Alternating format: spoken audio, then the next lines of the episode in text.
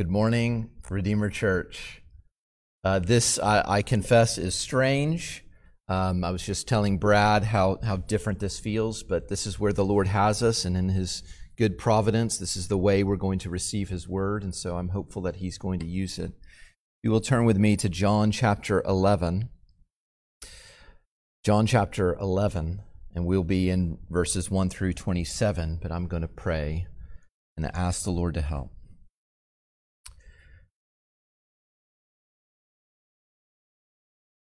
Oh God, we thank you that you use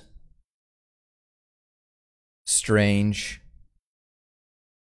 and, and unwanted circumstances to do good. And we pray that you would use this moment in our lives, which, is, which feels so different, that you would set us free from self and from pride and, and that you would use this to break our fair designs and our earthly schemes for joy, that we might realize in ways that perhaps comfort and ease and predictability have hidden from us that you are our all in all. And we pray that you would use this truth from John 11 to teach us this. Would you do this, we pray, for the glory of Christ and for the good of your people? We need to hear from you, so would you speak? We ask this in Jesus' name. Amen. John 11, verse 1. Now a certain man was ill, Lazarus of Bethany, the village of Mary and her sister Martha. It was Mary who anointed the Lord with anointment, with ointment and uh, wiped his feet with her hair, whose brother Lazarus was ill. So the sisters sent to him, saying, Lord, he whom you love is ill. But when Jesus heard it, he said, This illness does not lead to death. It is for the glory of God so that the Son of God may be glorified through it. Now, Jesus loved Martha and her sister and Lazarus. So, when he heard that Lazarus was ill, he stayed two days longer in the place where he was. Then after this, he said to the disciples, Let us go to Judea again. The disciples said to him, Rabbi, the Jews were just now seeking to stone you, and are you going there again? Jesus answered, Are there not twelve hours in the day? If anyone walks in the day, he does not stumble because he sees the light of this world. But if anyone walks in the night, he stumbles because the light is not in him. After saying these things, he said to them, Our friend Lazarus has fallen asleep, but I go to awaken him. The disciples said to him, Lord, if he has fallen asleep, he will recover. Now Jesus had spoken of his death, but they thought that he meant taking rest and sleep.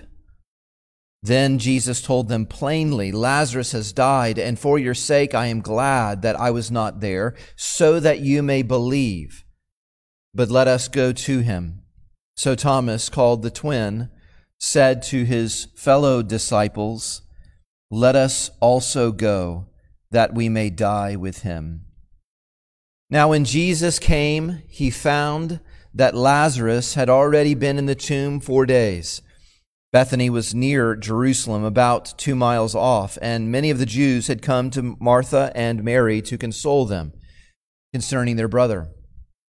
So when Martha heard that Jesus was coming, she went and met him, but, but Mary remained seated in the house. Martha said to Jesus, Lord, if you had been here, my brother would not have died. But even now, I know that whatever you ask from God, God will give you. Jesus said to her, Your brother will rise again.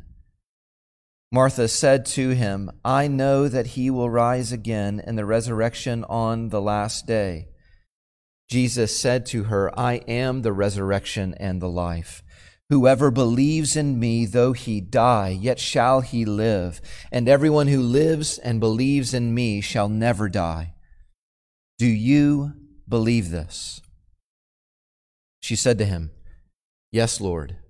I believe that you are the Christ, the Son of God, who is coming into the world. Beloved, this is the word of the Lord for us in this moment. And I wonder in this moment if you've gotten to the point where you can thank God for coronavirus. This passage helps us, I think, to do just that. Our passage is about the passing of time. It's about the passing of time when time is the one thing that Jesus' friend does not have. Lazarus is deathly ill, and so Jesus teaches. He takes time to teach in that moment. And then, verse 6, he waits two more days, and Jesus teaches again. And then, verse 17, we have another reference to the passing of time. Lazarus is four days dead, and Jesus teaches. What I want you to see is the shape of this powerful story. The shape itself is part of the power. Delays from Jesus lead to the death of Lazarus. But these delays are these opportunities for him to teach. So these delays that lead to death also lead to so that's that are repeated in this passage. In other words, lessons that are learned because there are delays. In other words, death is a teacher. God lets us experience danger because there are some truths that are only learned when we are vulnerable. Danger is a tool. Death is dangerous, and yet it is also a tool to make us feel something so that God can teach us something. There are lessons about life that you will never learn, and I will never learn if we do not deal with the certainty of death. And so here comes COVID 19. And here come tornadoes. Are you listening to the lessons? Here's the sermon in a sentence Facing death is the only way to get the life only Jesus can give. Facing death is the only way to get the life only Jesus can give. Three lessons about life. That's what I want to see from this full and rich passage. Three lessons about life that we only learn by facing death. The first lesson comes in verses 1 through 4 an illness that leads to glory. One thing I've been reminded of this week, and that we find to be true in this passage is that physical health can be a spiritual pathogen. Pathogen is not a word I would normally use in a sermon, uh, but I hope you understand what it means today. These things that are deadly, these microbes that are deadly to us physically, we can say that physical health is actually a spiritual pathogen according to the Lord. Because, not, not that health is not a blessing, health is a blessing, and yet, blessings that fall on a sinful heart in a fallen world don't bless us in all the ways that they should. Health ends up deceiving us into living like we're never going to die. Health can deceive us into living like this life is all that there is. And so, a strong immune system can actually weaken your soul. awesome storm shelters can, can also weaken your soul. I wish I had a stronger storm shelter. If you saw the picture of my family of seven huddled up, burning up, in that tiny little closet. We were not very comfortable. We were not very secure. We had a mattress behind us with an open door right behind us. It was the safest place we could go. I would like a little more safety and comfort when the storm comes, and yet that may not be good for my soul. But here's another truth if a strong immune system can weaken your soul, a compromised immune system actually has a way of opening our ears. And so, when Lazarus is ill, Jesus teaches the people who are vulnerable. And notice what truth the illness of Lazarus just brings out of Jesus. Back in verse 3, the sisters of Lazarus send to Jesus and say, Lord, he whom you love is ill. But when Jesus heard it, he said, The illness does not lead to death. It is for the glory of God, so that the Son of God may be glorified through the illness. Now, as a pastor, thinking of seminary, thinking of all the best practices I've heard from faithful pastors, I recognize that at this point Jesus would fail pastoral ministry class in seminary. As pastors, we are taught that when people are suffering, you don't change that subject too quickly away from them and start talking about how their suffering is going to be really good for God. But this is exactly what Jesus does. He says, don't worry about this sickness for Lazarus. It's actually going to glorify God. And he means to comfort disciples, even the ones who are afraid of Lazarus dying. And it's not the first time that Jesus has said this sort of thing. Back in chapter 9, he said that the man who was born blind was not born blind because of sin. It was, he was born blind and had suffered all of his life with blindness so that God might be glorified. And so, life lesson number one, these verses teach us God uses the worst in your life to bring glory to Himself. Another way to put it is that your life, all of it, is for the glory of God. Panic is revealing that we've forgotten something. The panic right now is revealing that we need to remember something. And that is that there is something more important than me living longer. There is something more important than our friends and our family living longer. It's at the end of verse four. Through Lazarus's illness, that does actually lead to physical death.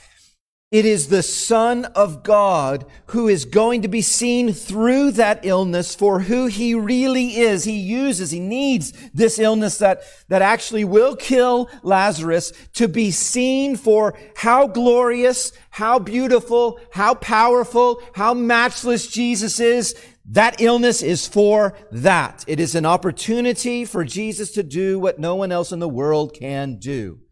Let's just think about how sickness, or even now the threat of sickness, naturally, naturally makes us focus on ourselves. And Jesus speaks to us and tells us that no, the deathbed is actually not the one place in your life where you can focus on yourself. Okay, I, I, can, I can at least focus on myself. I'm dying here. He says, no, that is not the one place you focus on yourself. He says the deathbed is, the deathbed is still the place that he is going to make people focus on him. Friends, I want us to remember, I'm reminded of what I need to be reminded of is that our illnesses, our food shortage, our vulnerability to storms are designed for the same purpose. Whether Jesus is going to glorify himself through healing us or protecting us, or He's going to glorify himself by giving us a comfort and a peace that our circumstances cannot explain. Or if it's like for Lazarus, that Jesus will glorify himself through what others learn about Jesus from our suffering and death. The first lesson is there is illness that leads to glory. The second one comes in verses 5 through 16, where we see an awakening that leads to belief. The Beatles said it well all you need is love. And the next line is everybody. And everybody did sing that. They love this song. All you need is love. The world will not argue with this idea. All you need is love. It doesn't matter what kind of religion they come from. They, they can all agree and make this the number one hit. All you need is love. But friends, let's, rem- let's remember it's one thing to know that you need love to live. It is one thing to know that your life will not matter if you don't love. That is not the same thing as actually knowing what love is. We can know love is important without fully appreciating what love is. And the Beatles broke up, so they can't sing it. But we have a Bible. And the Bible tells us that God is love. So remember, you will not understand your life. Know this you will not understand your life if you don't understand God's love. You will waste your life if you don't understand God's love. It is John who tells us the most. You could say he wrote the, the article in the Encyclopedia of Love.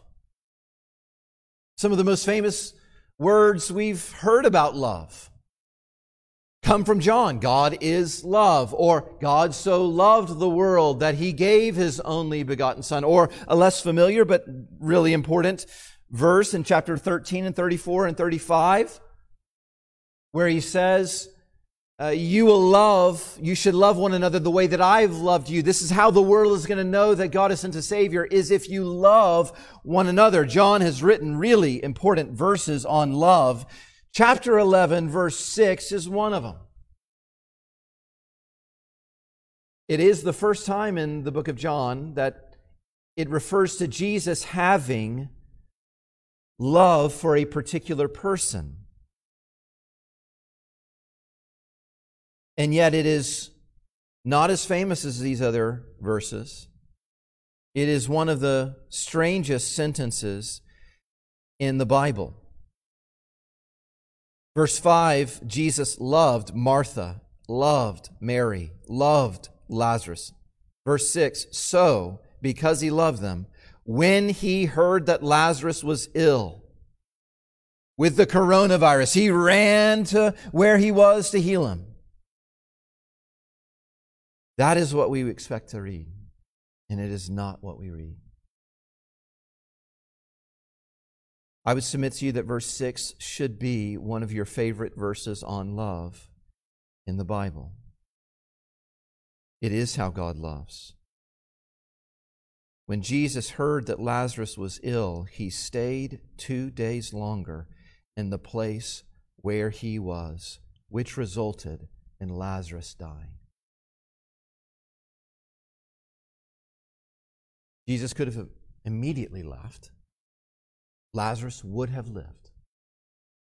Don't forget who we're talking about here. Jesus didn't have to go anywhere. He did not have to lift a finger. He did not have to move a muscle.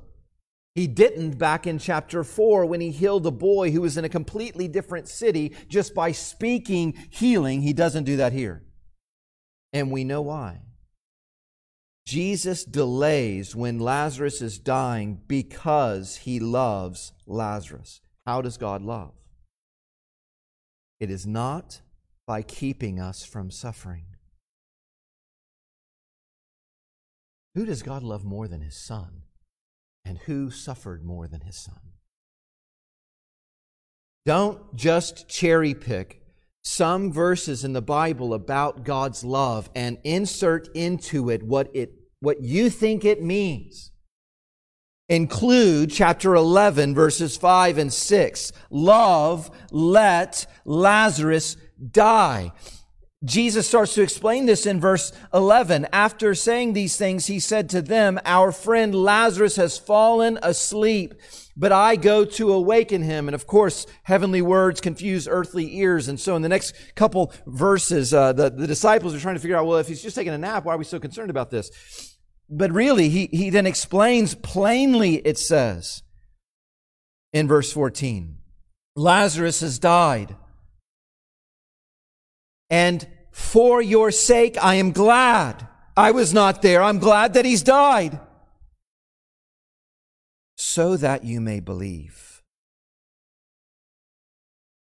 The question is, what is he, what is the death of Lazarus make us believe about God's love and about Jesus?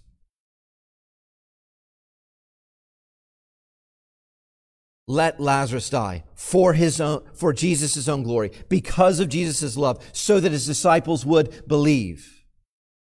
We've covered one of the things, life lesson number one, is that Jesus' glory is better than our life. But here we get a second life lesson, and this is so important. This is why chapter 11 is so powerful why I'm so grateful that this happened, why you can be glad, like Jesus is glad that Lazarus died. Life lesson number two is not knowing what Jesus can do with death is worse than death.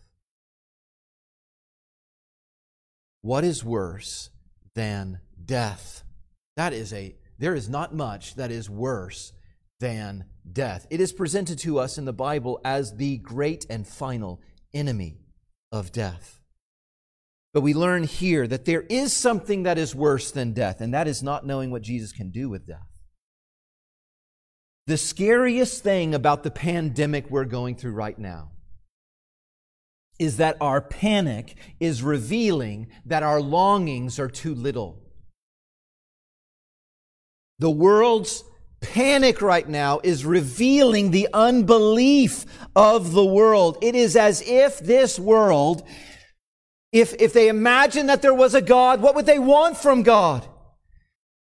The panic is revealing they would want a God who is not actually as loving as he actually is, as if the, the best and most loving thing that God could do is to keep us safe from the pandemic. Isn't this what all the unbelievers are always saying in times like this? God must not be exist, he must not exist, he must not be powerful, or he would, he would have stopped this. He, he must not be loving to let things like this happen, to face the fear and agony of death. That's what all the rebels say. And beloved, if we didn't have John 11, we might be just as clueless as the world about God's love. If Jesus had stopped Lazarus from dying, it is more loving for Jesus to reveal himself, for us to know that he has the power over death that is more loving than for us just to believe that He can help us in this life only, which is what was being requested of Jesus, that He would extend this life as if He's only useful in this life only. What we need to believe about Jesus is that He's not just useful in this life only, but that Jesus is more powerful than our most fearsome enemies. And that cannot be proven if he doesn't let us die. That if we don't have to actually experience the worst of our most fearsome enemies, if our fears do not come true, we will not know that Jesus is more powerful than the worst that our most fearsome enemies can do. So he proves this. He wants us to believe something after death does its worst. God wants us to know how much he loves us, and so he wants us to learn. He wants his, he wants sisters who he loves to face and feel the agony of death, to hope for healing, to ask the right person to do the healing. He wants Lazarus to actually experience the crisis of faith. I know he can heal me, but he's not coming. What is going on? Who is this one I'm believing in? And does he really love me? God wants us to experience that so that we would learn. God says, my son's usefulness does not expire when you do. He wants us to experience just how useful Jesus really is. And to experience that, you have to wait until the world does its very worst. So here it is. This awakening. Lazarus falling asleep is what was needed in order for us to believe something. We would not believe it without the awakening we need him to fall asleep and actually physically die. That's why the, all the delays happen. He delays two days for him to die. And then to make sure that he's really, really dead. He's in the tomb for four days before Jesus actually shows up. He does all of this. He does the delaying to teach us something so that we would believe something that we could not believe apart from this. And it has everything to do with how much God loves us. Here it is. Waking the dead is better than healing the sick.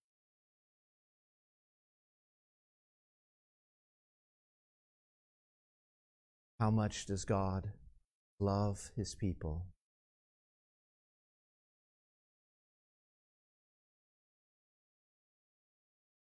Enough not to heal them of everything in this life because healing of everything in this life would guard us from experiencing His deep love. We have to experience the worst of life, which is death. To know the fullness of His love, waking the dead, is better than healing the sick. So, facing death is the only way to get the only life that Jesus can give. Get means understand and appreciate. We will not appreciate the life that Jesus can offer to us unless we experience all the agonies, death. The third lesson comes in verses 17 through 27. Illness leads to glory, awakening leads to belief, death leads to life. That's point number three. But right before our verses, disciples seem to have these mixed feelings about Jesus going to Judea because that they, they said in, in, in earlier, I think it's in verse nine, verse eight, they they they they are recognizing that if Jesus goes to Judea, that's where the Jews are who want to kill him. And so they, they have mixed feelings. They don't want Lazarus to die, but they also want, don't want Jesus to die. And then right before these verses, in verse 16, we get Thomas, who is called the twin. We could call him the downer. We could call him Eeyore. Look at verse 16. What Thomas thinks it means that, in light of all that Jesus is saying, when he, he and they are going to go get close to these Jews who are murderous in order to heal or, or raise from the dead, wake Lazarus Thomas says, well, let's, let's follow Jesus. Following him means we're all going to die. Life lesson number three. This is amazing. Jesus says, that's not what following me, following me means. He says in verses 25 and 26, everyone who follows me is going to live.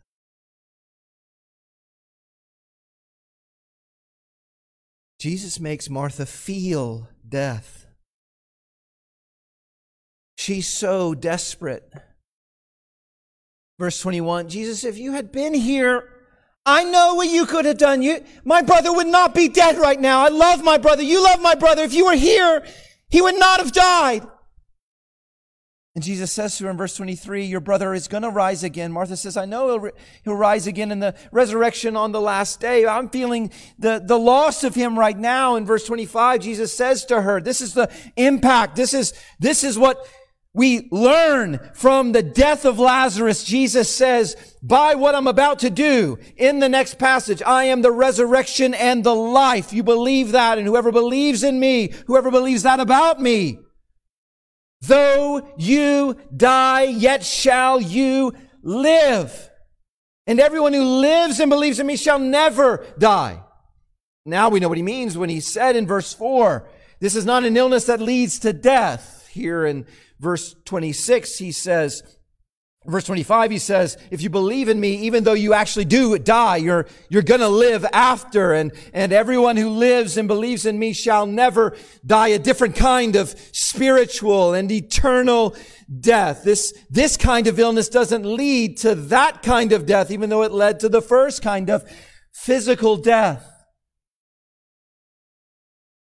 Verse 25 is one of John's great I am sayings. Jesus is declaring here, I am the resurrection and the life. I am is Jesus' declaration that he is the eternally existing I am kind of God who had appeared to Israel in the Old Testament, specifically to Moses at the burning bush. You remember this account in Exodus chapter 3 when Moses is walking by as a shepherd of the desert he may not be unfamiliar with seeing the heat of the desert, the dryness of the desert burn up a bush. But what he saw that day was a bush that was burning, but the bush didn't burn.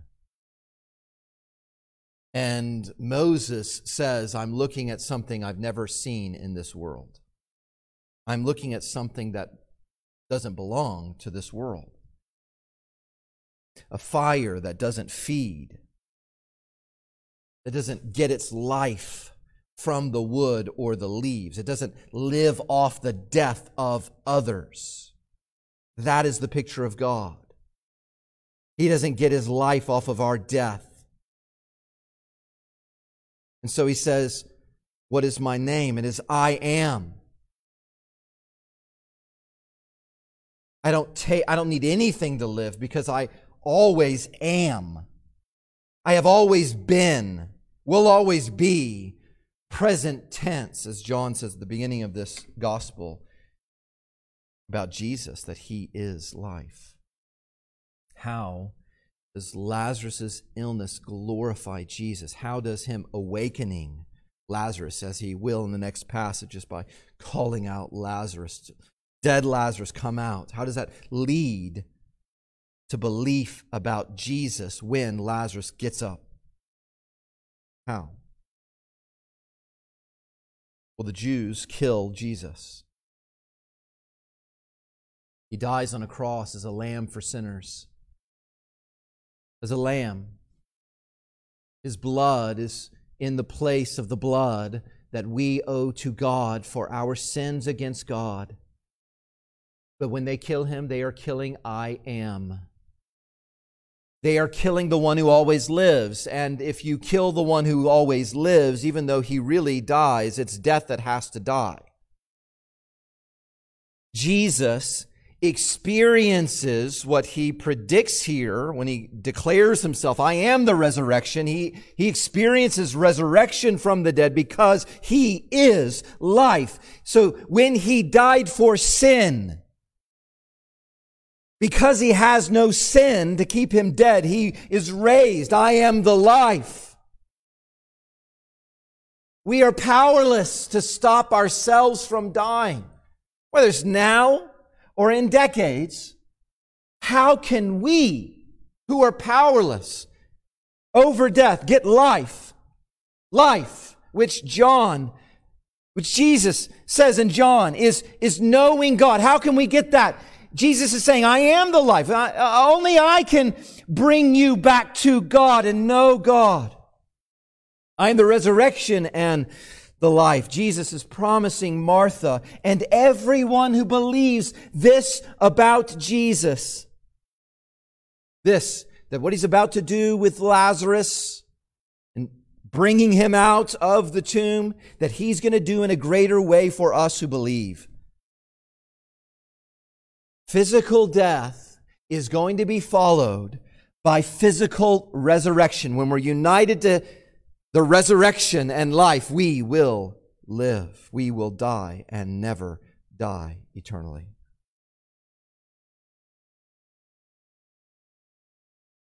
There may be some who are listening who do not believe. Jesus looks straight to Martha. In verse 26, do you believe? Some of you don't. Just understand, as terrible as life is now, if you remain in unbelief, when you die, it will be worse. So hear this I am dies, and by his death you can live. Believe in him. Follow him. This week, we celebrated my son Silas's birthday. And it was really strange. We had these plans of what we were going to do. We are going to go to a, a restaurant that he likes. We were going to do an activity that he likes that's not in our town. And we're celebrating in quarantine. it was a strange birthday, but really all, all of my kids' birthdays are always strange. I, I would say they're bittersweet to me. I'm just confessing here. Um, the part of, I love them, but I have a little bit of bitterness in the midst of celebrating other people's birthdays because all of those gifts are not mine. And I'm excited that they're excited, but I love when my birthday rolls around. Uh, and I hate when it passes. Worst day is January 14th because I have to wait so very long to get more presents. There are lessons about life that only death will teach us. These extraordinary events have really just reminded us of reality. You're going to die. I am going to die. And we have no power to stop it vaccine, no social distancing, we're going to die. The tornado didn't get us. Something is going to get us. I want to encourage you this morning in this moment when you are tempted to panic, when you are tempted to fear, when you are told by others how dangerous COVID 19 coronavirus is for you, if you are a Christian, I want you to then, in that moment, go to John 11, verse 11. Because John 11, verse 11, is the verse that we should hold up in our hearts to see the extent of the danger of coronavirus for Christians. Our friend Lazarus has fallen asleep, but I go to awaken him. I hope for my heart that whether it's coronavirus or any cancer, anything, a speeding car, to recognize how dangerous death really is. 1111 says that death is no more harm to a Christian than a nap is. John 11, verse 11, teaches us that once we're dead, fixing our corpse will be no more hard for Jesus than waking us from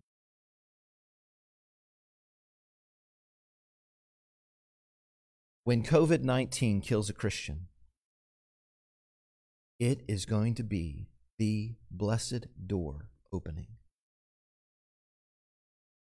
The one we've longed to open, opening.